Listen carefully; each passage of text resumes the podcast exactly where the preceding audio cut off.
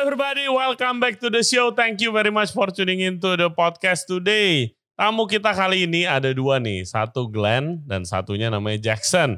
Mereka berdua adalah chef owner di tempatnya masing-masing, satu di PIK dan satu di Kemayoran. Nah topik kali ini rada kocak sebenarnya. Karena jadi gini nih, setiap chef itu, khususnya chef muda, pasti punya tempat impian. Waktu lagi kerja atau waktu lagi sekolah masak, pasti ngimpi Gua kalau punya tempat mau kayak begini, makanan yang gua serve pakai bahan-bahan yang terbaik, harganya mahal mungkin, dan tamu-tamu yang datang ke tempat gua tuh gua mau orang-orangnya seperti ini, seperti ini, seperti ini. Pokoknya ngimpi punya tempat yang pasti keren banget.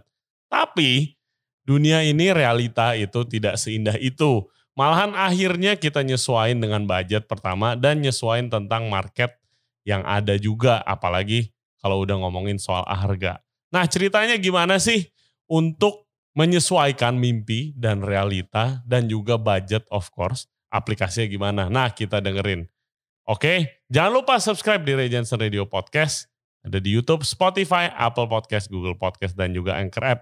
For further updates, cek Instagram kita di Regency Radio. Without further ado, please welcome Glenn and Jackson. Enjoy the show.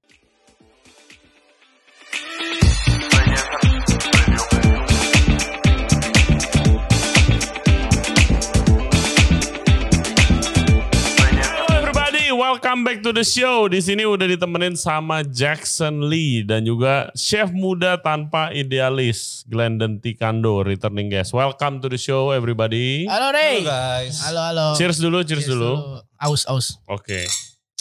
Oke, okay, selamat datang to the show. Buat yang belum tahu, Jackson Lee itu uh, orang-orang udah pada tahu lu belum sih? Belum. Siapa gua? Jackson Lee dia adalah chef dan juga owner dari North Blue Bakery and Pastry. Lu pertama yeah. kali orang yang pertama yang bawa kartu nama guys oh, iya lah, promosiin lah tolong lah. North Blue Bakery and Bakery and Pastry, Kompleks Spring Hill Kemayoran, apartemen The Mansion Jasmine, Jalan Trembesi, bla bla bla bla. Oke. Okay. Gue juga bawa, gue juga bawa. Oh, iya, iya. Gala Cafe di Pik 2. Oke. Okay. Eh, uh, Golf Island. Golf Island. Oke, okay, udah ya promosinya. Oke, siap. Oke, jadi perkenalan dulu Jack. Uh -uh. Gimana? Uh, North Blue itu apa? North Blue um, itu ya kita orang tuh bakery sama pastry ya ada kita orang. Ya kita orang maksudnya North Blue gue ya bakery and pastry. Jadi um, kita orang tuh ada kopi gua orang tuh ada kopi yeah. ada teh. Itu kayak tempat um, kayak tempat chilling gitulah bisa kerja juga di sana. Kecil tempatnya kecil banget. Uh, ada croissant ada pastry juga Italian French ada kalau misalnya emang ini over budget buat lo orang ada roti manis, ada roti tawar, seriously. Sombong, sombong banget. Gue bukan yang mau sombong. Sombong Bukan. gue bukan yang mau sombong. Itu guys, guys satu guys, Lo orang lihat Oke, oke, oke, tunggu, tunggu. Ini kan di depan kita ada eclair. Yeah. Emangnya harganya berapa? eh, eclair gue sebenarnya itu gak mahal-mahal banget dibanding berapa, sama berapa, berapa, berapa? Itu dua puluh lima ribu. Dua puluh lima ribu. Dua puluh tujuh oh, ribu. Oh iya, nggak mahal lah. Lebih iya. mahal Eh lu kalau misalnya ke mall ngeliat eclair kayak gini berapa sih? Sabango. Iya, Sabango tuh berapa? Tiga puluh lima. ribu. ya kan? Terus tadi maksud lu bilang kalau lu orang ini nah, ter budgetnya terlalu tinggi itu apa?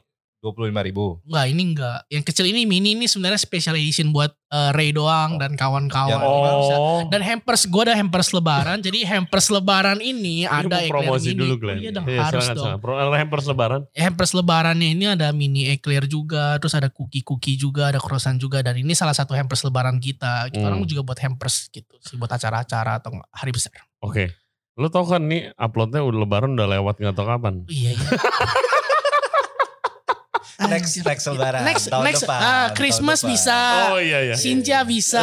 Bisa oke oke. Terus iya. tadi maksud lu bilang kalau ini over budget emang market lu biasa apa di sana? Cuy jadi awalnya itu gue pikir market gue bakal medium high cuy. Oke. okay. Lokasi kan di Kemayoran. Spring Hill. Uh -uh. Itu kan apartemen bagus. Apartemen, apartemen mahal bagus. Oh, semua. Oh apartemen. Gue gak tahu nih sorry. Iya Spring Hill itu kayak high end apartemen gitu lah. Penthouse kayak penthouse. penthouse. Ah. Lu buka lift langsung rumah lu. Oke okay, oke. Okay kayak berapa sih kalau misalnya jual 2 m 3 m atau gue nggak tahu lah harganya lah pokoknya ekspektasi gue gitu itu banyak konglo di situ uh, uh, ya kan jenderal jenderal ada platnya tuh yang yang ya itulah yeah. nah gue pikirnya tuh bakal high high banget gitu kan terus gue jual kayak gue udah pakai produk bagus-bagus. Lu pernah ceritakan Fahrona vers- versus Tulip gitu-gitu ya. Hmm. Gue pakai eh, Fahrona, gue coba Kakao Berry, gue coba. Ini coklat ya guys. Coklat, Saya coklat. dia baru balik dari Kanada ya waktu itu. Ah. baru tahun Masih lalu lah. Idealisnya tuh Taruh. dia tinggi banget. Oke. Ya, oven gue mau rasional. Oke. Oven gue mau rasional. Semuanya Semuanya itu what 200 juta? Oh iya yang yang paling kecil lah rasional lah Iya. 200 250 ya Iya, 250. satu agia lah ya Ah, satu mobil. satu agia tuh dimasukin ke dapur nah terus ya ekspektasi gue kayak gitu gue pikir anjir baru balik nih pengen rasional Fahrona segala macem eh orang-orang dateng ngeliat ini apaan nih tiga puluh lima ribu empat puluh ribu keluar lagi Oh gitu. iya gue udah jual kopi kan Ah. gue jual kopi satu kopi gue cuma satu size tiga puluh ribu Hmm. dibandingin sama janji jiwa di belakang jiwanya seberangan. Iya seberangan di belakang ya. Aduh kopi lu eh, mahal banget sih. Mending gua ke janji jiwa. Dalam hati gua emang janji jiwa ada mesin kopi anjir. Hati gua. Indomaret baru buka. Roti gua dibandingin sama Indomaret. gue gak bercanda anjir. Gua, gua kayak gua udah geleng-geleng Hmm. anjir. Ya sari roti kan saingan gue jadinya. Ada food hall. Oke. Food hall kan banyak roti tuh ada Ah. chef choice lapa lapa lapa lah itu udah kayak udah argue banget kita lu jual roti lebih mahal dari sari roti gitu-gitu. Gue ada roti manis awalnya itu gue pakai metode shokupan. Paling awal brioche. Ah. Brios. Apa Brioche. tuh teknik brios? Brioche maksudnya tuh resepnya resep brioche Ah. ya di mana kayak konten butternya lebih banyak lah. Hmm. Brioche itu kan kalau di luar-luar kan biasa kayak lebih soft lah. Ya, di situ very kayak, ya, fatty, buttery, very fatty, gurih banget. Gurih, harum Iya. ya kan. Masalahnya butter di Indo mahal. Butter di Indo mahal. Yang turun dari apartemen pakai sendal jepit, baju tidur, Hmm.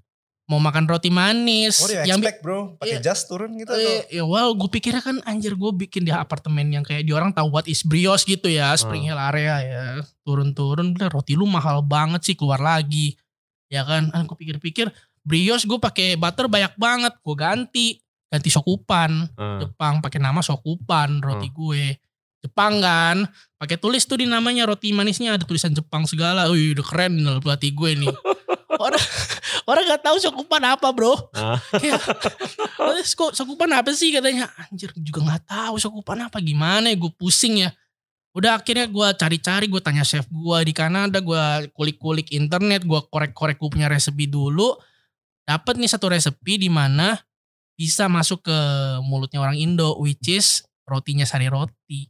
Jadi ya, gue bukan yang mau ngejek sari roti nih ya, tapi ya Bukan, bukan. tapi bukan bedanya shokupan, brioche itu apa? Jadi kalau misalnya shokupan itu itu super fluffy ya. Kalau misalkan lu pencet dia balik lagi. Roti Indo kayak gimana sih? Lu pencet nggak balik lagi. Eh, Pencet banyak, banyak Banyak. udah. Nah, Ah. Itu yang enak pakai seres sama mentega. Iya. Yoi, Ah. the best. Bukan mentega, not even mentega, margarin. Margarin. Band. Iya, jadi orang Indo mostly di daerah gua, market gua, di orang tuh suka roti yang ya udah kayak beli sore, makan pagi langsung go Oke. gitu. Iya, jadi tapi kan ini kan itu kan, Glenn kita udah pernah omongin juga kan, yang di mana kalau baru balik biasa idealismenya iya, kuat nih. Iya, dia Lu- udah pernah warn gua. Nah. Gua udah kenal Glenn lumayan Nah. dari Kanada kan gitu. Gue datang ke tempat dia, habis itu gue langsung pertanyaan gue cuma satu.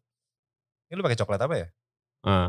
Terus dia kasih tau, Farona. Us. Wow, Oh, ngapain lu pakai itu? Bat- butternya apa butternya? Baterai apa? Eh, gue dulunya nggak nggak langsung L, gue langsung kayak L kemahal, Ankor dulu Ankor. Hmm. Gue datang habis itu gue cuma tunjuk-tunjuk doang.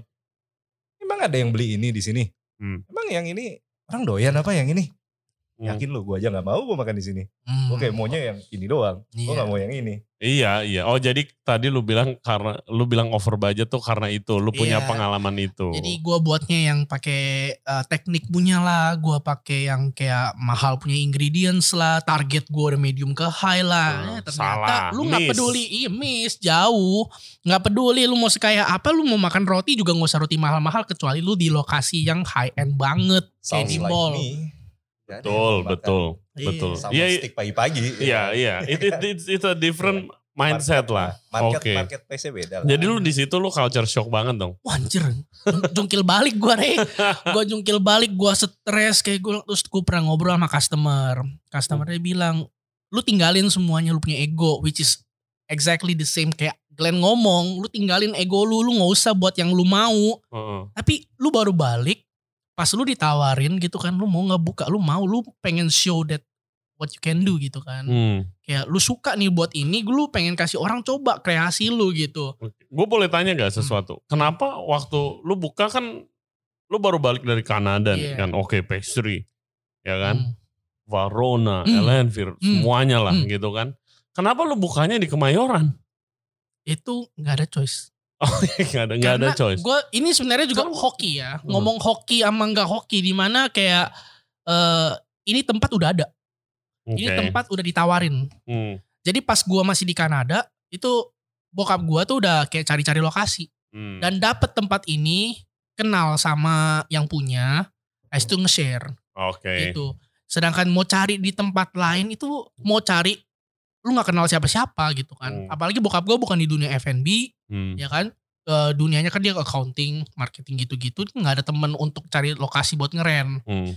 ini ditawarin ada kita ambil langsung nggak pakai mikir lagi Oke. Iya. Ya itu. Kurang itu Dan- pelajaran pelajaran banget kurang market research Iya, iya. sebelumnya. Apalagi digabungin dengan passion yang membara gitu. market research jadi dari pengalaman gue itu at least harus setahun full Hmm. sebelum lu buka lu udah kayak sering-sering ke daerah itu tempat lu Lihat. udah nggak ada men setahun. tahun, satu tahun itu Terus satu tahun tempat lu udah disewa orang. Iya. antara Ada, tempat udah juga. seorang atau tempat udah hilang atau di mana. Iya, udah kan ada Terus trennya udah berubah. muncul kan muncul Indomaret Iya. iya kayak gitu dah kayak Oke. eh, meleset banget jauh dari eh, perkiraan gua tapi kita belajar Hmm. Belajar sama nyesuain Hmm. tapi untungnya ya namanya Yang lu sesuaiin bahannya apa harganya? harga dan bahan of course Oke, jadi, jadi bahan semua I'm sorry tapi bahannya kita orang kayak ke medium lah oke. medium sampai kadang kayak gula eh, bukan gula sorry kalau coklat gue udah gak pikirin eh, Sabar gula lu, lagi. lu mau ngomong gula tadi gulanya emang lu bisa beli semurah apa gula? Eh, well gue langsung beli kan 50 kilo Oke. ya Oke. kan kalau misalnya coklat udah nggak pakai brand lah Hmm. ya kan krim yang penting bisa dikocok Eh, salah kah gue enggak dong Ya enggak, ini pasti ini realita, ini Ya. realita. iya iya bener lu orang tuh pas buka ya kayak jangan kayak gue mau Encore gue mau Elvir udah enggak masih ada di luar merek Golden merek Milak kan masih oke gue bilang gitu kan Nah.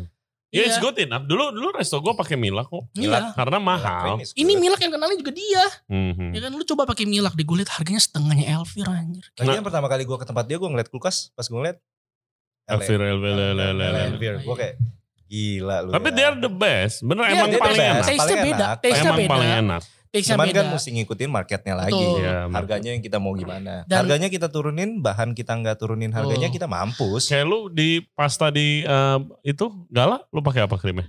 Krimnya eh.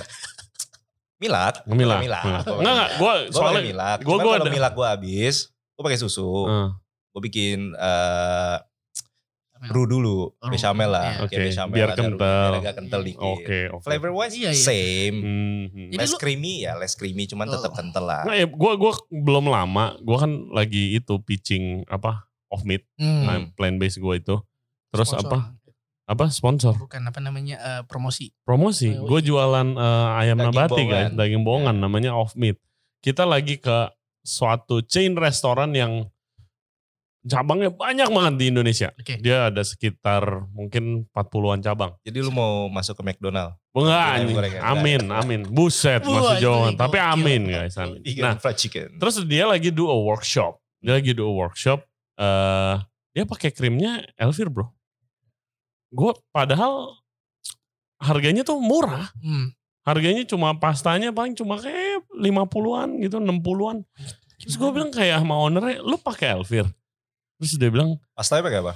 Apa? Pastanya pakai apa? gua nggak gua nggak lihat. Gue cuma lihat dia lagi research. Jadi gua kan sama ownernya. Hmm. Terus chef dia bawa, dia lagi ngetes beberapa brand krim. Hmm. Karena Elvir lagi shortage kan. Hmm. kan susah barang dia harus ganti mau nggak mau Hmm. tapi dibikinin pakai sisanya ini pakai Elvir ini pakai Anchor ini pakai apa dibikin Hmm. lima pasta gitulah Hmm. dari yang murah sampai yang paling mahal kan of course kan terus gue nanya lu sebelumnya pakai Elvir iya gila gue bilang lu jual food cost berapa Eh, lu lu jangan ngomongin food cost sama gue gitu jadi even eh, kalau misalnya lu udah punya 20 cabang di mall-mall di kota-kota besar Indonesia Hmm. ya katanya lu jangan ngomongin food cost Iya. karena tamu gue tahu men kalau gue ganti krim. Gue dulu pernah Iya. bikin yang murah dia bilang gitu. Makanya ya, itu jangan start dari yang paling atas dulu. Kita start di bawah dulu baru nanti kita naikin. Start medium anjir. lu start dari Nggak, Krim gak ada yang medium, krim semuanya ter- mahal. tergantung target market lo. Iya. Iya iya itu- itu market paling penting lah kan kita orang di sekolah kan gak disuruh market research maksud gua kayak itu kan marketing ya. Nggak ada nggak ada segi bisnis kita kan Iya, belajar kita masak. Bener-bener tok Iya. di dapur di field kan gitu. Oke oke. Jadi tema podcast kita kali ini ya pas nih sama yang lo omongin. Kan waktu seorang chef atau pastry chef, apa pun itulah. Pokoknya seseorang buka restoran kan punya visi nih di otak kan.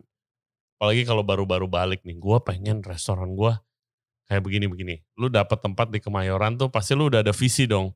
Ini si North Blue nih Hmm. akan jadi tempat jualannya apa, orang-orang yang kerja nanti modelnya kayak gimana, Hmm. service style-nya kayak gimana tamu-tamu yang datang kayak gimana gitu. Tapi kan ya dan dulu di Gala pasti Oh iya udah pasti begitu dong. kan. Dan, tapi kan realita tidak seperti itu, ya kan?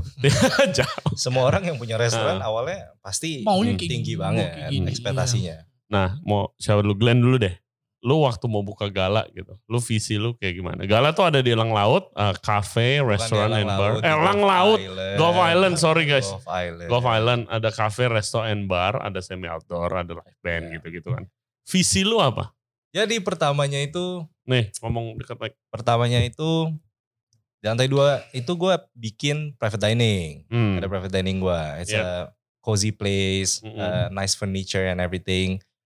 Uh, set harga juga tinggi. Hmm. Itu di situ Berapa sa- orang satu, makan masakan lu? satu packs 1,1 sekarang. Uh. 1,1 7 course. Langsung gue yang masak soalnya. Chef Glenn. Langsung gue yang masak. Oke. Bakmi Nah. bisa berapa?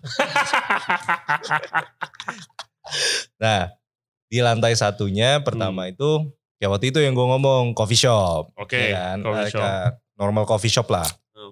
Kita mau bikin coffee shop. Jadi marketnya kita ya kita nggak expect too high. Kita juga nggak expect mereka yang datang pakai baju rapi atau segala macam. Hmm. Kita expect mereka ya udah come to my place and buy coffee and then buy pastry lah.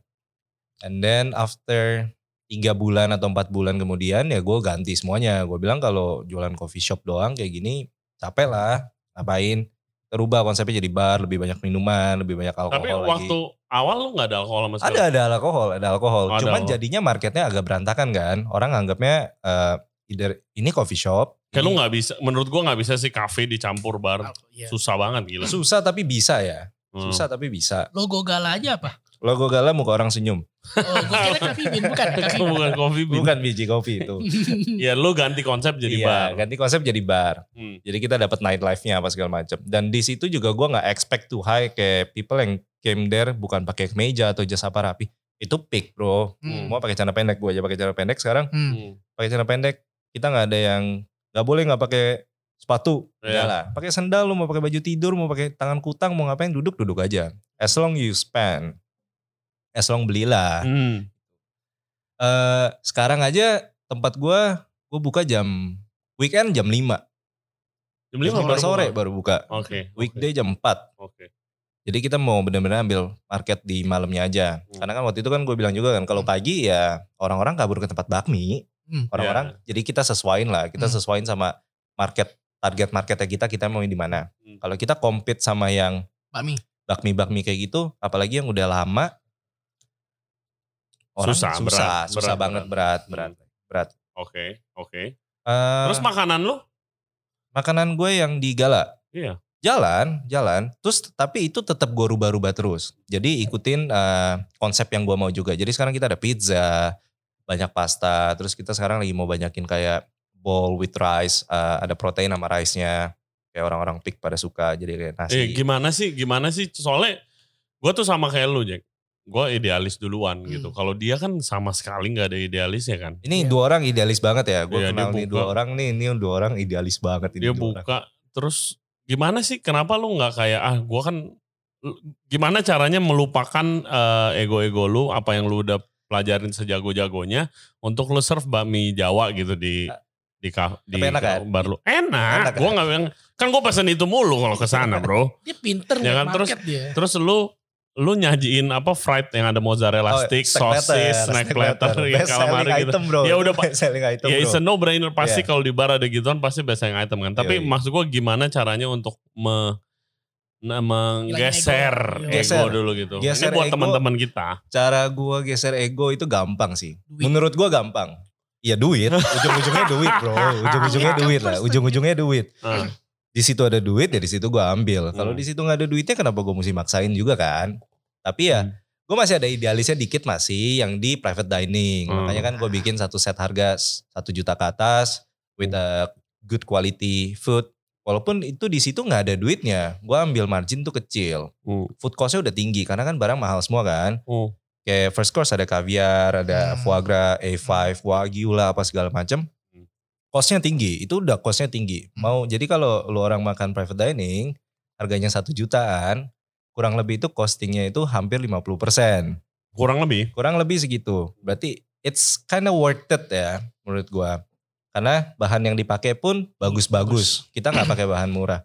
Mau di gala gua pakai Crimea Milak, gue di private dining gue pakai Elenvir. Mm-mm. Butter di atas pakai Anchor, di bawah gue pakai Elenvir Hmm. yang profesional punya yang bagus. Di atas gue misalkan pakai bacon yang agak murah, di bawah gue pakai homemade bacon. Iya, bikin beda sendiri. lah. Beda lah, Iya. beda. Eh, tapi ya yang nyingkirin idealis gue, duit. Hmm. Jujur duit lah. Kita semua butuh duit. Iya. Pasti. Ya Pasti pastilah, dong. iyalah. Kita mau jualan barang, kita mau jualan barang seidealis kita, tapi kalau nggak ada marketnya dan nggak ada yang suka kan Oh iya.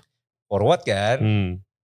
Tapi kalau kita mau ngomongin dream restoran atau kayak gimana, Hmm. dream restoran gue ya of course. Ah. It's a huge restaurant, like a nice restaurant kayak Ah. semi Berapa outdoor. seating dulu deh? Sitting, sitting gue mau sebanyak-banyaknya. Hmm. Gue mau 100 atau 200 sitting. 200 Of seating. course, 200 Gue yang Gede. pergi doang dapat duit. Aduh, just tetap mikirin duit Oh, dong. Kalau 200 sitting full kan omset sehari gokil. Iya, terus lu mau nyajin apa restoran lu? Ya Pagi sore. Eh, itu kenceng loh. Itu impian banyak orang Itu jadi yang punya pagi sore. hmm, impian banyak orang. Tapi kalau mau to be honest, makanan sama minuman, profit gede di minuman. Jauh. Gede, Jauh. Jauh, jauh. Profit minuman jauh lebih gede. Hmm. Jadi kalau mau dream restoran, gue bakal tetap bikin restoran yang ada makanan Hmm. dan ada minumannya juga.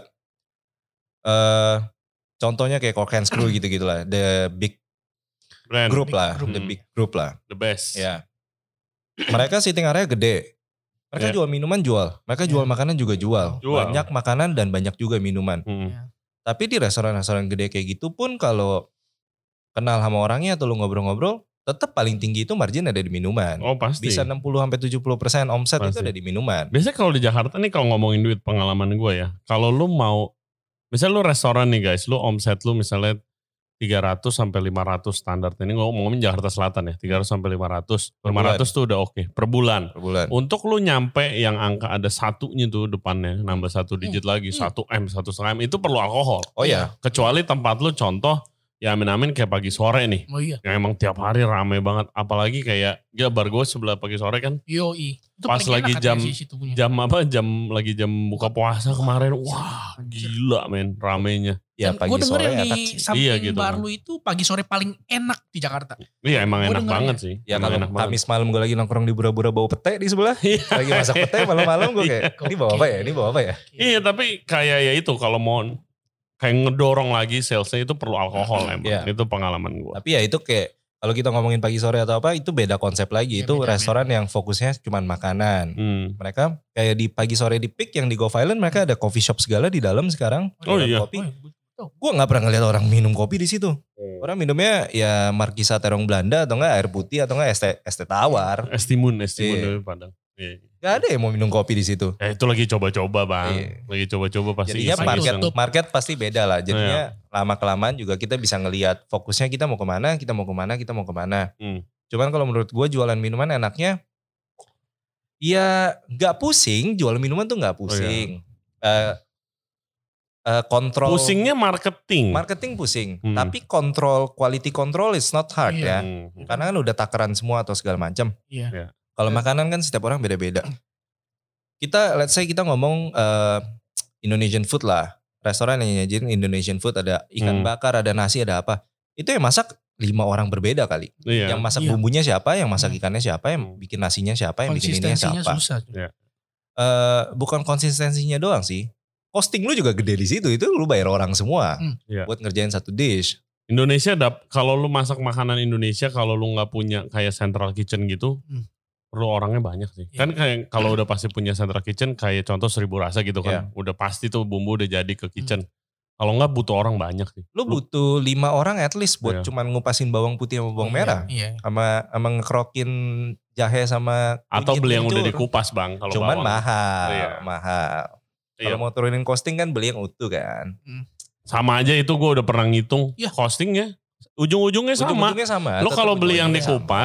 Cost lu naik. Kalau enggak lu hire orang satu lagi kan. Sama satu jam dua jam ngupas kayak gituan doang. Yoi. Iya. It's, it's tough bikin restoran Indonesia. Jadi kalau mau bikin restoran, kalau gua, Heeh. kalau lo emang belum punya family background yang F&B, terus eh, restoran yang udah jalan banget buat di makanan doang, eh bisa jalanin itu cuman butuh waktu yang panjang banget. Ya lu kerja Sebenarnya. dulu sih track Iya. record lu.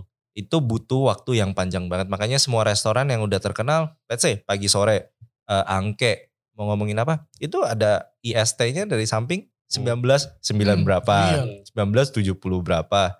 Mau ngomongin lebih gila lagi, di Surabaya ada yang jualan bakso. Namanya apa ya? Kapasari. Hmm. Satu bakso sekarang 15 ribu. Anjing. Dulu satu bakso gue beli 7 ribu. Sekarang 15 ribu. Itu restoran tua. Tapi tulisannya IST 1963. Tapi pasti rame banget tuh. 15 Rame, ribu itu juga rame pasti. banget. Orang Jakarta kalau ke sana kebanyakan bawa pulang tuh dus-dusan. Jadi Hmm. sekali belanja bakso tuh 2 juta, 3 juta. Beli bakso doang. Tapi itu lu butuh waktu ya dari 1963 sampai 2 juta, sekarang. 3 juta kayak berapa? 5 porsi. Iya. ya kan itu kan itu kan tapi lu butuh 1963 iya sampai ke sini ya kan. Hmm. Nah, itu kalau lu mau fokusin di makanan doang. Tapi Hmm. if you want to make a lifestyle restaurant you need to think about the short term lah. Karena kan eh biaya sewa naik atau apa segala macam. Terus juga kit restaurant, lifestyle restaurant 5 years. Dan Iya 5 years. you need to change the concept and Ya lah. renov, Lu renov, gitu. mesti semi ganti konsep, ganti Iya. konsep. ganti-ganti konsep lah. Kalau res kalau lu mau restoran yang kayak Kapasari 15 ribu enak kan jualan bakso 15 ribu satu biji. Iya, lihatnya enak, tapi Lihatnya perlu enak. 40 tahun dulu. Cuman gitu. butuh Yoi. 45 mm, 40 tahun emang. Iya lebih 50 Lebih. tahunan. 60 lah. 60 Dari lah. 60. Dan lu 60-an tahun kalau restoran kayak gitu gua nggak bisanya bukannya gua nggak mau jualan murah, tapi gua nggak bisanya karena Dua satu barang dong. bukan Iya. karena biasanya kalau restoran-restoran legend gitu Hmm. di situ lu harus jaga kayak misalnya bakmi. Oh. Oh, iya. Bakmi terkenal bakmi Hmm. apa gitu. Ya si engkoknya atau encinya ya jaga di situ bikin mie jadi kasir gitu kan. Kalau Hmm. mau yang duit gua- cepet sih sebenarnya. Ya buka mie sana. Ya kalau buka mie ya gue masa di situ setiap hari terus gue ngapain? Ya lu nggak mau itunya juga kan. Kalau duit cepet mah juga. semua orang juga mau bro. Iya. Makanya orang pada itu kan apa? eh money game itu segala macam. Eh, Kalau mau duit cepet. aduh, pusing dah, pusing dah ngobrol di sana pusing deh. Lenceng, lenceng. Oke, kalau lu visi lu dari eh, North Blue, Sebelum North Blue nih, pas baru masuk dunia kuliner nih, hmm, paling awal banget gue pikir kan ya pasti lu nggak mau kerja di dapur selamanya. uh-uh. Lu pasti pengen buka sesuatu. Iya. Paling awal-awal banget itu gue pengen punya konsep di mana eh, sama kayak Glenn. Gue gak tahu kenapa itu soalnya gue dulu pernah kerja di hot kitchen kan, Hmm. kayak komiseri. Momofuku bro. Momofuku. Oh lu kerja di Momofuku, Gue kerja di Momo. hot kitchen. Eh, prep kitchennya. Oh prep Di mana itu. 95% rahasia semua di sana. Hmm. Jadi anak noodle bar, anak yang lain itu dia orang nggak tahu buatnya kayak gimana. Gue yang tahu. Buat yang belum tahu Momofuku itu eh, chef ownernya Dave Chang. Yoi. Namanya dia punya podcast juga. Yoi. Itu punya restoran pertama ramen kan, Momofuku ramen, bar, Noodle bar. Ya, noodle bar, sampai New York, ada. Iya ada ada Sam, Iya, ada semuanya milk bar. Sekarang udah seluruh dunia. Iya. Lu kerja di Gue di Toronto. Oh Momofuku Toronto. Baru buka satu tahun. Hmm. Orang tuh lagi pada nge-hire banget. Gue masuk ke prep kitchennya as a dishwasher. As a dishwasher. Tiga bulan. Oke. Cuci Is- itu is piring. Your first job atau? Itu gue first culinary job. Oke. oke. Belum not even culinary soalnya gue masih ngecuci piring. Hmm, hmm. Itu ngecucinya gila banget. Dia orang kan ada kayak uh, famous pork buns-nya kan. Pork Lu, lu buns. belum culinary school kan? Lu masih belum. Iya gue masih interior. kan? Gue ambil interior Oh, dulu interior ya, sebelumnya. interior. Oh gitu. Gue ambil interior. eh, Jauh, jauh, jauh. jauh, eh, enggak lah jauh. sama-sama. Jauh banget. eh, sama-sama art dong. Art. I- i- Oke, iya. Lagi ngomongin Momofuku pak. gue Momofuku gue masuk gue jadi dishwasher dulu itu kan pork belly-nya tuh eh, famous banget. Hmm. Itu gue bun. iya Pork belly bun-nya famous banget. Itu gue sekali ngecuci itu bisa sampai 25 sampai 30 pen eh, roast pork punya pan Hmm. yang susah Oh iya, banget lengket-lengket itu lemaknya parah gitu. minyaknya parah Gula, gula Itu gitu. parah banget parah banget Nasib, nasib. Iya. tiga bulan tiga bulan gue ngecuci kayak gituan tapi gue cepet cucinya Hmm. gue cuci gue pikir anjir gue udah lulus gue pengen cari duit jadi lu semua orang Indo orang Asia yang gue tahu yang kerja di luar negeri mereka super hardworking Hmm. untuk karena dia orang pikir gue harus dapat duit dapat duit itu gue juga salah satunya Iya, buat supaya lu balik ke negara Betul. lu, lu bawa duit. Gak gitu. malu-maluin keluarga Iya, betul. jadi dishwasher aja sebenarnya udah aduh kayak gimana gitu tapi kan bokap support juga aja Hmm. Gak Gua- semuanya sih. Semua Iya. orang-orang yang kuliah di luar kayak gitu sih. Iya sih Iya, lu enggak, lu kan udah bos. Mana? Gua gua kerja juga gila lu. Gua bulan kedua lu kan gua, megang sahamnya Golf Island anjing. gua kerja di bulan kedua di sekolah di Kanada, bulan kedua gua kerja gila. Gua- Iya, iya, iya. Pekerja keras, Glenn. Siap. Ti- tiga bulan gue cuci dish akhirnya naik jadi prep cook nih Hmm. Eh, bawang bombay gue peel satu eh, satu kardus dua kardus Brussels sprout onion semua kayak prep cook lah pokoknya lah ya Hmm. Eh, total total kerja tiga tahun gue Di Momofuku? tiga Wow. tahun itu dari dishwasher naik jadi prep cook jadi prep cook junior akhirnya eh, itu jadi prep cook senior di mana kalau misalnya orang datang semua kayak gue yang lihat dia kerjanya bagus atau enggak gue training kayak gue yang hire lah basically lah chef gue kayak Di kasih gua- central kitchennya Momofuku. iya jadi Momofuku satu building itu dia ada tiga restoran Hmm. noodle bar Daiso sama Shoto dulu Hmm. Daiso itu family restoran Shoto itu yang fine diningnya yang lu duduk 100 sampai 200 dolar Habis itu course-nya datang main course eh appetizer bla bla bla bla bla bla gitu Eh, jadi gua di basement kita Hmm. orang tuh hidden banget di basement itu lumayan gede dia punya dapurnya kita orang prep yang semua saus lah di situ brothnya di situ Hmm. pork belly semua di situ pokoknya Seenak itu gak sih Momofuku? Lu udah pernah makan dong, Pak? jujur Seenak itu? Biasa Hah? aja. Nggak. Biasa aja. Buat orang Indo yang udah kayak jauh. Micin gurih orang gitu jauh, ya, jauh, jauh, bumbu. Udah biasa makan Asian Itu- food, ya biasa aja. itu white people ramen Iya. Oh, white people ramen. Cuman yang misalnya bule makan ramen, wah this is so good gitu Nah, kan. gua, gua waktu di Sydney kan Tapi ada marketnya Momofuku. dapet. Iya, tapi di Sydney Momofuku kan gue mau ke sana nyobain dong. Hmm. Jauh kan ke US. Hmm.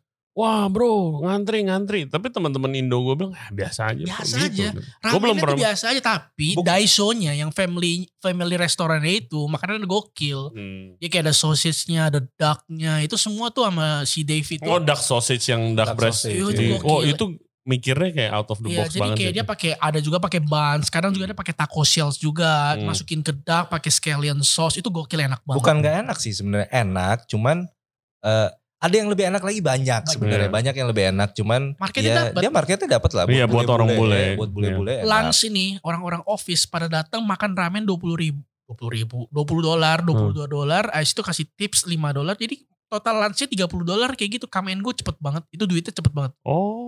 Gitu di sana. Kayak restoran bakmi lah kalau di Iya, sini gitu iya. ya. Buat mie ayam gitu orang makan siang. Itu buildingnya bagus banget yang di Toronto. Bagus. Lu cek bagus banget. emang. Interiornya bagus itu juga dan Emang masih buka sekarang? Masih masih. masih Oh, oke. bertahan pandemi dia gokil juga dia. Oke. Terus apa yang terjadi lu udah prop cook center kenapa jadi Visa, buka cuy. pastry? Visa. Oke. Jadi kan gue udah kerja di sana tiga tahun, udah kenal banyak chef, udah ketemu Dave segala macam. Oh ketemu deh. ketemu Dave gue. Wah. Mana fotonya mana? Ada Eh, fotonya nggak? Salam tangan aja nih tangan Ya. gue. Ada mau Dave nih. Jadi di sana tuh udah belajar banyak banget gue. Hmm. Chef-chef di sana profesional segala macam kecuali sous chef gue lah itu fuck. Gak usah ngomongin lah. Hmm.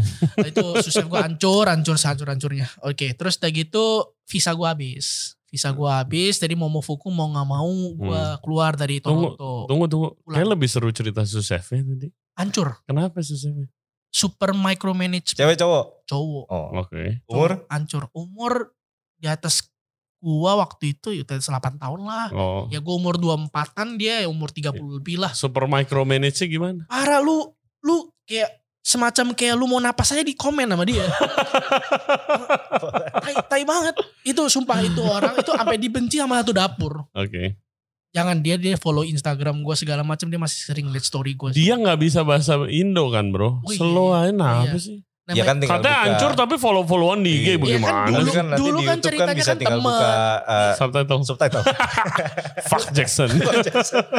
Itu orang micromanage jadi kayak gue kan potong ada potong shiitake juga segala macem gue potong kalau misalnya gue kerja cepet nih Hmm. head chef gue udah bilang bagus nih kerja cepet nih segala macem yang satu bilang lu terlalu cepet ini diukur sama dia yang ini sama yang ini nggak sama kita Tai anjir orang makan shiitake emang ngeliat dia punya ukurannya kiri kanan.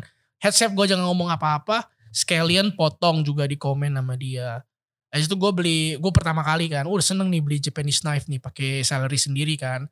Dia dia nggak bisa pegang Japanese knife. Dia kira kayak German knife gitu tau gak sih? Jadi ujungnya itu sebenarnya gue punya pisaunya rata. Hmm. Oh Aman. itu eh, apa?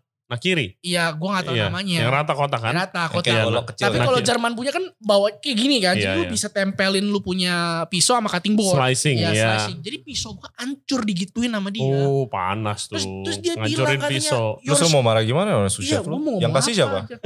Yang kasih pisaunya siapa? Dia beli Gua sendiri sendiri. tadi. Yang kasih pisaunya ke sous chefnya siapa? Dia kan mau show gua how to cut shiitake.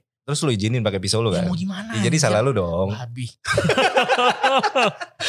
ya banyak gitulah ayo terus udah gitu Iya. dia pernah mabok datang ke kan jadi kan kita orang itu kerja jam 6 pagi jadi gue udah datang duluan nih ini orang nggak datang sampai setengah tujuh sampai jam 7 mabok dia habis malamnya party pintu nggak dibuka sama dia Eh, Gua temen datang kan? Hah? Datang kan? Lu jadi sekarang Gue support dia, gue support dia. Support susef ya.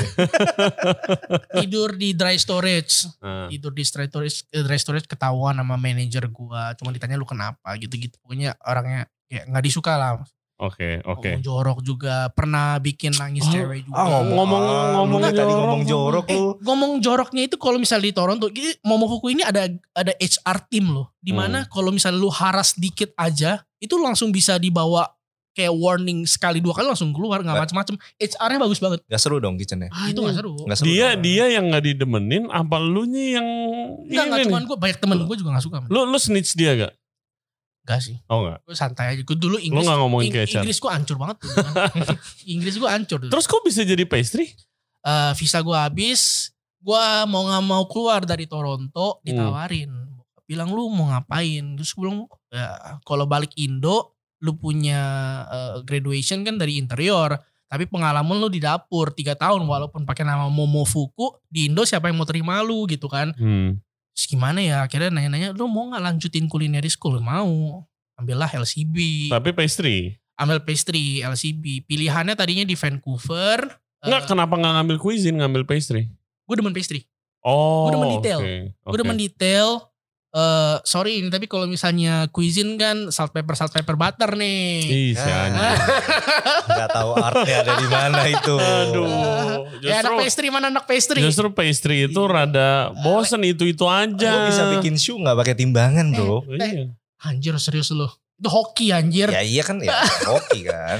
Jadi gue demen detail, pastry Oke. detail. Ya Sebenarnya makanya interior sih. ya Ya. detail. Abis itu lu sebenarnya kayak kelebihan baking powder 2 gram 3 gram itu udah ngefek banget sama lu punya produk Hmm. gitu kan. Ya jadi gue demen detail. Akhirnya ambil lah pastry di Ottawa. Gila padahal kalau sekarang lu kenapa nggak buka ramen gak sih? Udah taunya kalau broth-brothnya Momofuku gitu Masih terus lu resepi gue lu. Ya, Rahasianya ya udah kalau lu gak mau buka lu kasih gua resepnya. Iya. Jual dong, buka. cuan dong duit. Duit. Ya berapa? Ya, Ya. bisa diomongin habis podcast ini. Nggak maksudnya lu buka ramen dong. Itu Tapi dong. kan Ex Momofuku. Iya. Bisa dijual loh. Itu lu bisa jual marketingnya. Ini Iya. resepnya Momofuku nih. Momofuku. Orang kagak usah tahu lu dishwasher atau prep cook anjing. Lu bilangnya ex Ex Momofuku. Tapi kan gue udah bilang, gak gitu enak. Di, di rasa Indo kan gak dapet. Lu Iya, sesuai sama sesuai seperti ini. Sama seperti pastry-pastry lu ini kan lu sekarang udah sesuaikan kan. Pork bun-nya Momofuku di Indo itu masuk. Cuman bumbunya lu kencengin lagi aja. Jadi banyak makan pork di Indo gitu maksudnya. Abis itu bannya lu goreng. Karena di Kalau lu bukannya di pick, ya Jangan. harus ada pork lah gila Iya lu. dong. Ntar bisa kita omongin ya harga-harga resepinya ya. Nah terus lu tadi yang belum dijawab itu Hmm. bedanya. Hmm. Lu rencana mau buka North Blue seperti ini. Ah, jadi pas gue pas di Momofuku masih jadi prep, tuh gue pengen banget punya konsep di mana paginya jual breakfast, croissant, tea, coffee segala macem, malamnya ganti alkohol sama tapas. Hmm. Itu paling awal, paling awal banget. Gue masih belum Konsep tahu. lu itu 108 di Copenhagen, restoran Iya. Noma. Coba Ya, Copenhagen. North Blue. Enggak, enggak, bukan North Blue mah sebelum gue Oke. tahu North Blue. Oh, lu pengen punya Lu tempat pengen pengen kayak punya begitu. paling Iya. awal-awal gue baru masuk dunia kuliner Oke, ya gue bilang kayak masih jadi dishwasher segala macam gue Hmm. pikir gue bakal kayak gini akhirnya nggak habis itu udah masuk pastry ya obviously gue pengen punya pastry shop Hmm. yang kayak bakur Bak- Antonio Baskur. Antonio Bakur, Coba Oh, itu. Dominic Ada, Ansel. ada itu yang apa Eh. Antonio Baskur kuenya sih cakep-cakep Oh, banget. Cakep-cakep. iya, iya, gue tahu, gue tahu, gue tahu, Cakep-cakep. gue tahu. Yang Itu ada dia kayak filmnya di pretty Netflix pretty segala. glaze Iya. cake lah segala macam showcase lah dia punya petit fournya dia punya eh, apa sih fruit tartnya pokoknya cakep-cakep semuanya showcase nya panjang dingin gitu ya jadi Hmm. cantik-cantik instagramable lah ngomongnya kan Hmm, Lord Blue mau kayak gitu tuh Oke, waktu lu mau buka North Blue pengennya Yoi. begitu tuh. iya Setelah tahu tempatnya di Kemayoran. wah buat roti manis gue Hah? buat roti buat roti manis gue Dari Antonio Baskur sampai roti manis. ya. Muske. Jauh-jauh juga ya. roti tawar juga Oke. Ujung-ujungnya ya blue band juga lu Eh, dapetnya. Nah, tapi apa yang terjadi? Maksud gua begitu lu tahu, lu langsung kayak oh kayaknya nggak bisa buka tempat kayak nggak gini. bisa. Eh gue banyak customer gue banyak banget repeat customer. Gue senangnya nih ada hoki kan gua, ada hoki sama ada nggak hokinya. Nggak hokinya di mana gue ngestak di daerah situ. Hokinya customer gue repeat customer banyak banget. Hmm, loyal ya. Yang loyal banget. Jadi di orang tuh udah tahu North Blue punya eh, kopi gue enak. Jadi di orang suka di orang datang segala macem di orang kasih advice.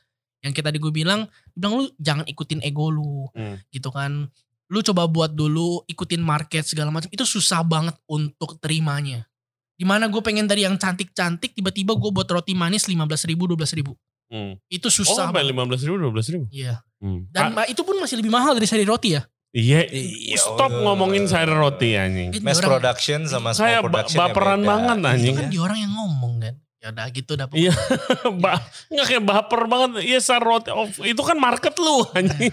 Kayak gue bikin potato chips habis itu gue saingin sama Citato. Iya kali. sama lace sama lace Oke oke.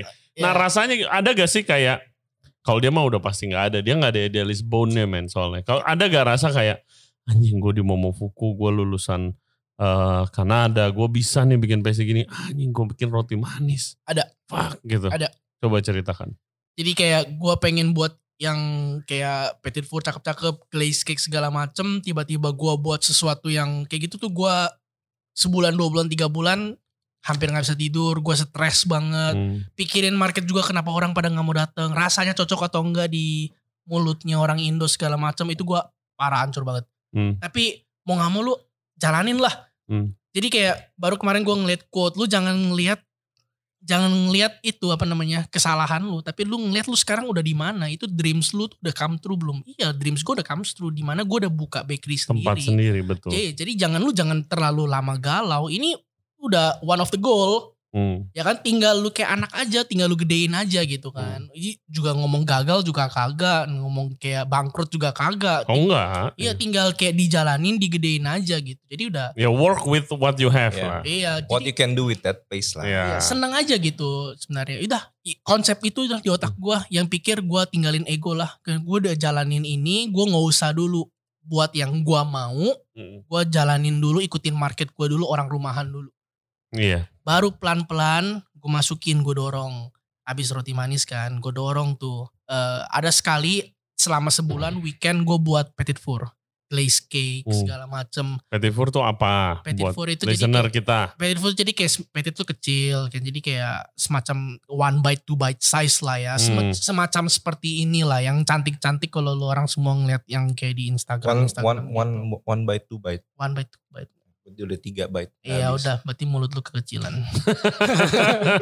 Tadi gue nyobain yang lemon merang, I love it, man. Gue tahu lu temen lemon, jadi Yes. itu sebenarnya belum gua jual. Gua oh, buat buat Biar, lu. biar dia seneng aja. Buat jadi seneng kan. thank you, really good. I love lemon merang. Siapa yang gak tahu Ray Johnson podcast anjir? Banyak.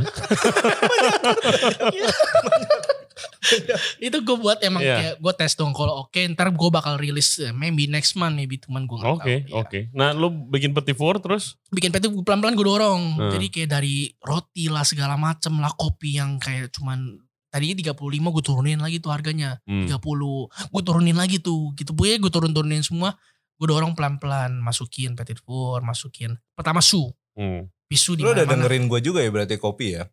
kopi Pas soalnya pas pertama kali gue datang gue Mahal. Jack lu beneran lu mau jual kopi segini Sebelah lu janji jiwa nih iya Sebelah lu ada ini nih Ya, Ta- iya. tapi pelan pelan market gue udah bilang kopi gue terlalu murah ada yang ngomong kayak gitu Hmm. tiga orang empat orang dibilang kopi lu ini enak Yang bilang loh. mahal berapa orang? yang bilang mahal sekarang udah gak ada jadi gue bilang ini by the time by the time orang ngerasa realize kalau Oke. misalnya what you want to do itu emang doing aja. Jadi nggak usah dengerin kata orang bener sih.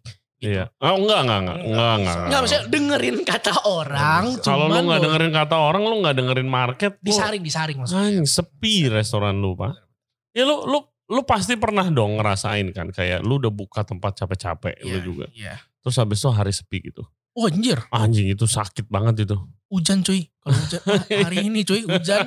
Tapi oke ketolong Itu. hampers. Kan gue ada jual hampers. Iya, Iya, hebat. cuman kalau di ha- satu hari lagi sepi, siapa sih yang punya bisnis restoran? Betul. Itu Satu hari itu sepi, betul. Hujan. lu nggak bete, Oh, iya, iya. Iya. pasti bete banget. Bete, bete. Iya, tapi mau gimana pun, Mm. lu mau sampai suruh waiters lu semua jalan-jalan di situ kayak Iya, ayo datang nggak datang ada. kan nggak bisa. Suruh bersih bersih sampai tuh kinclong banget tuh dulu, ya. dulu dulu dulu kan gitu kan. Awal-awal kan Iya. kayak sepi. Kenapa nih? Hmm. Kenapa nih? Kenapa Kita nih? coba muter deh. Kita Pertama, muter deh, kita cek Pasti karena kita chef pasti oprek-oprek dapur Hmm, dulu tuh. iya. Apa lihat dapur kotor gak? Wah, Hmm, anak-anak hmm. disiplin gak gitu kan. Hmm. Apa juga diutang-atik dah. Hmm. Habis itu lihat depan. Oh, makanan kok nggak ada komplain? Lihat Hmm.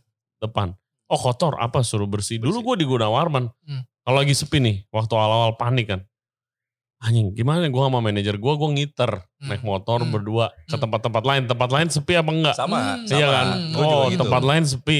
Oke, berarti Tenang, emang lagi emang lagi sepi. Tenang Tenang dikit, tenang, tenang dikit. Sumpah, Gue kayak gitu kalau udah lagi bete Tenang, banget, Hmm. gue sama manajer gue naik motor juga. Kelilingnya juga tuh gue go, go violent. Hmm. Keliling go violent.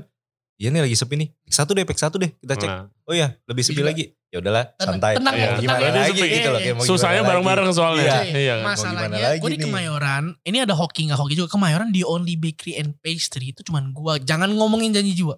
Hmm. Itu kan kayak toastnya, jangan beda. Kan lu yang Sama dendam. Gue Iya, sih iya. kagak Iya, dendam. Gue sih siapa gak ada siapa yang mau bandingin ikler-ikler lu ini sama jiwa tos? Lu gila ya? Eh itu Enggak sih. Masa nggak bandingin. dibandingin? Dia orang gak bandingin Eclair, dia bandingin. Enggak lu yang bandingin. Lu bandingin, gue sih kagak.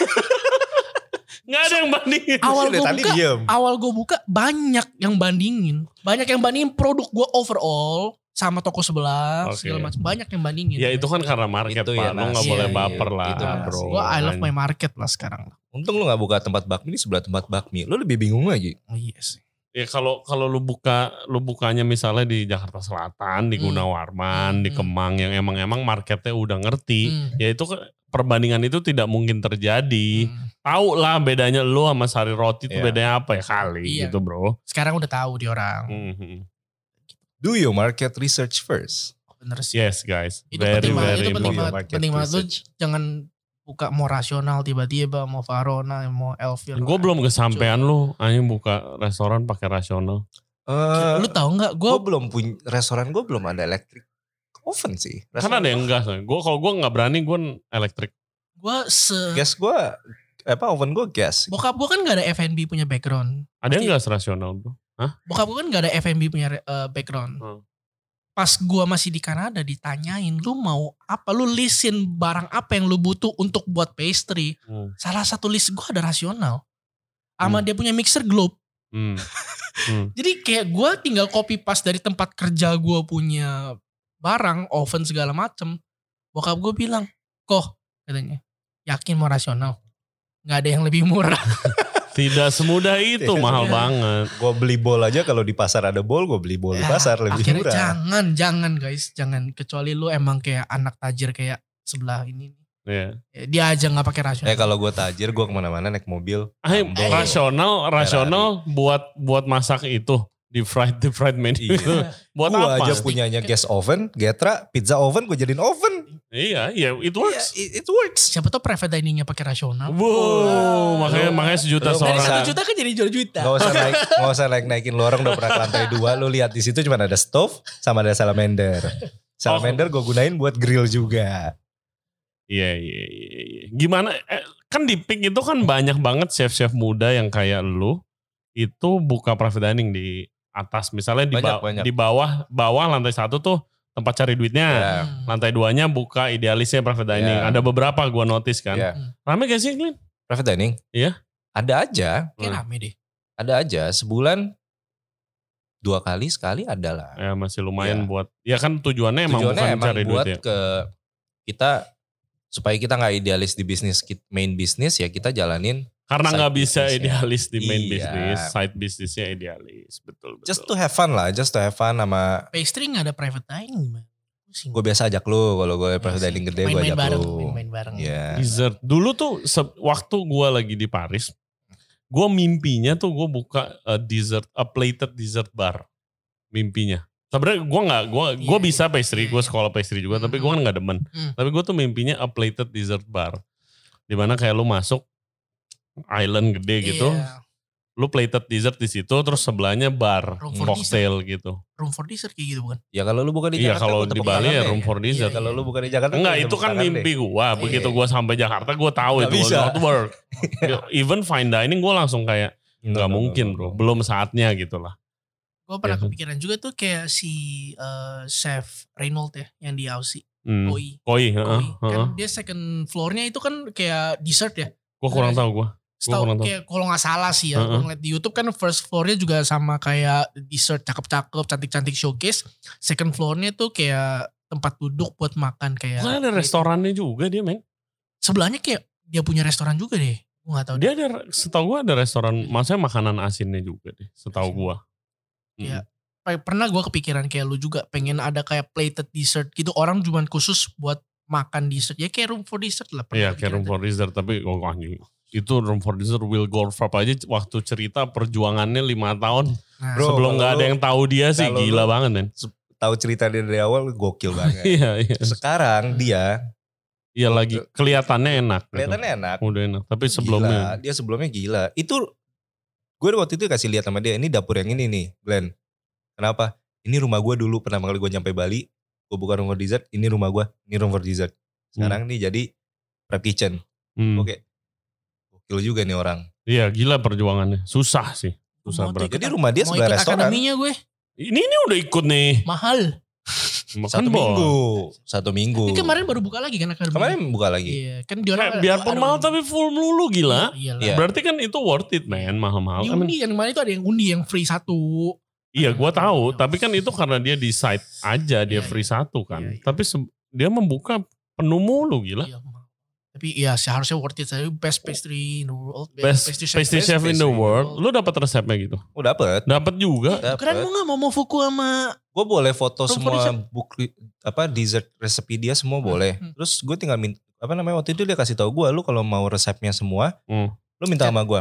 Itu orang sampai nawarin gue kayak eh lu kalau lagi iseng mau ke Bali, eh lu datang ke tempat gue, boleh kok bantuin di kitchen gue segala Hmm. macam. Datang aja Glenn. Datang. Very nice person Very nice sih. Dia person. dia kemarin ke Jakarta bentar terus dia WA gue pengen ketemu. Hmm. Terus gue ketemu dia kan dia bilang kayak eh lu baru buka bar. Eh iya bura-bura. Iya. Sorry gue nggak bisa datang nih. Gue cuma sebentar. Tapi lu mau support apa? Gue Ya. apa yang gue bisa lakuin? Yang gitu anjing. Best pastry chef in the world loh. gokil. Real lah. He doesn't have to do that. Kayak eh, Kenalin dong. Apa? Kenalin dong. Ya nanti. Ya Asik. makan lah ke sana pasti dong. kenalan. Kenalan. Bilang Orangnya gua pastry baik, orangnya chef. friendly banget. Ntar Mei. gua- Lu mau minta eh, Bawa pakai eclair lu nih. Set, set, roti manis Resep. lu bawa. resep-resep resep-resep es krim dia enak-enak. Iya. Es krim dia enak-enak. Sourdough dia, sourdough es krim dia enak-enak. Semuanya enak-enak. Eh tapi ya back lagi kalau itu mau buka di Jakarta agak susah marketnya. Ya enggak beda. Marketnya Dan susah, iya. Market Ubud sama Jakarta udah beda. Udah beda banget kan? Oh, Beda kan? Di- Masa Ubud sama Jakarta deh. Ubud sama Eh sorry, Seminyak juga eh, udah Bali, beda. Bali, sorry Hmm. Bali sama Jakarta tuh udah beda banget. oh beda. Beda lah. Yang buka di Bali, kalau plek-plekan di Jakarta sih belum ada yang sukses ya. Kalau gue bilang. Sama juga di Jakarta kalau plek-plekan di sama. Bali. Hmm, Yang- sebenarnya ada kayak ada curse-nya gak sih? Brand, Bali. buka di brand Bali buka di Jakarta nggak laku. Brand Jakarta Kalau buka di plek-plekan sama. Iya. Kalau plek-plekan brand sama, sama ya. Kan maksudnya apa? Jadi Brand sama yang sama. Oh. Sama percis. Jadi Ini, kan lu ada eh, brand. Babi guling karya rebo di Bali Oh, rame banget. ah, Dia buka nih di pick. ah. Hmm. Apakah seramai di Bali? Eh, Sat, itu Emangnya Sat- buka di Ada setahu gue buka deh. Ada eh, deh karya Sate rebo babi deh. bawah pohon, ada buka di Muara Karang. Iya mau orang karang. Satu tahun tutup. Oh, Iya. oh yang buka di, Enggak. di- yang buka di pick tuh Wahaha. Wahaha Oh, iya, itu, itu, itu Wahaha. enggak, enggak gitu Iya, rame. iya, iya, Bukan iya. karya rebo. Iya. Karya rebo favorit gue. Iya, Di Bali rame. Ya. Jakarta. Iya, iya. hmm. Nah, lu- sate babi pohon tuh pindah ke itu cuy, bukan Pindah, tutup iya. pancoran-pancoran. Gue kemarin Iya, lewatin. Pancoran ada. Pancoran Soalnya gue pernah kayak gue nyamperin kan, wah ada sate babi pohon nih kan, terus gue samperin, sumpah sepi banget. Itu Iya. malam minggu loh, sepi banget. Maksud gue tuh yang plek-plekan kayak contoh yang nggak nggak sama percis nih. Hmm. Itu Finplus. Hmm. Finplus di Jakarta kan begitu lu tahu kan konsepnya Iya. Finplus kan tempatnya rada gelap, wine lengkap, bla bla bla full bar. Wah lu di sana nggak tahu dah. Udah malam, udah pagi Hmm. kagak tahu lu masuk Vinplus gitu kan. Lu lu Plus yang di Bali. yang di Bali beda jauh. Ya. Yang di Bali semi outdoor. Dia, Bambu, bambu, bambu. iya bambu-bambu Sendok, gitu. sendok, sendok. Monster spoon. Beda juga kan? Beda di. Bali sama Jakarta beda. Beda. Tapi kalau yang plek-plekan contoh Hmm. kayak Sisterfield. Hmm. Literally plek-plekan kan. Iya. Bukanya plek-plekan terus seberangnya buka Union selesai udah. Udah, bye-bye. udah gak bisa. Bye-bye. Soalnya kalau di Bali- ya. Kalau di Bali tuh, kalau gue bilangnya vibes-nya dapet lah. Oh. Vibes Hmm. liburan, Iya. vibes pulaunya Iya, enak. iya, iya. Iya, lu makanan Sisterfield which is really delicious. Iya. Gue paling suka tuh apa polenta fries sama Hmm. pork belly Hmm. saladnya. Hmm. Buat di Bali gue makan pork belly salad misalnya 185 ribu nggak apa-apa. Hmm. Karena gue lagi di Bali lagi Balik brunch. Jakarta. Lagi, lagi mau brunch. spend money. Yes, gue di Jakarta belum tentu Iya. Ya. gue mau spend itu gitu. Untuk makan pagi atau kan untuk Untuk ya, brunch Iya. gitulah. untuk iseng-iseng doang makan kayak males ah. Ya again harus do market research Iya. gitu. Kalau plek-plekan sama Iya. kayak nggak bisa. Even dari Jakarta ke Bali juga lo harus rubah. Oh iyalah. Yes. ya kan? Kalau gala bukan di Bali gitu. Beach club. Iya, gua buka beach club lah. Lo harus buka beach club. Saingannya Lo kalau kalau buka gala plek-plekan ya nggak Ya, mungkin rame kali, gitu kan. ya kan. bukan Den. Amin. Segede Vince. Amin. Kalau ada segede duitnya Holy Wings yang Segede di Bali. Holy Wings. Yang di Bali. Gala Kalau ada gala Gala wings. gala gala, Gala chicken.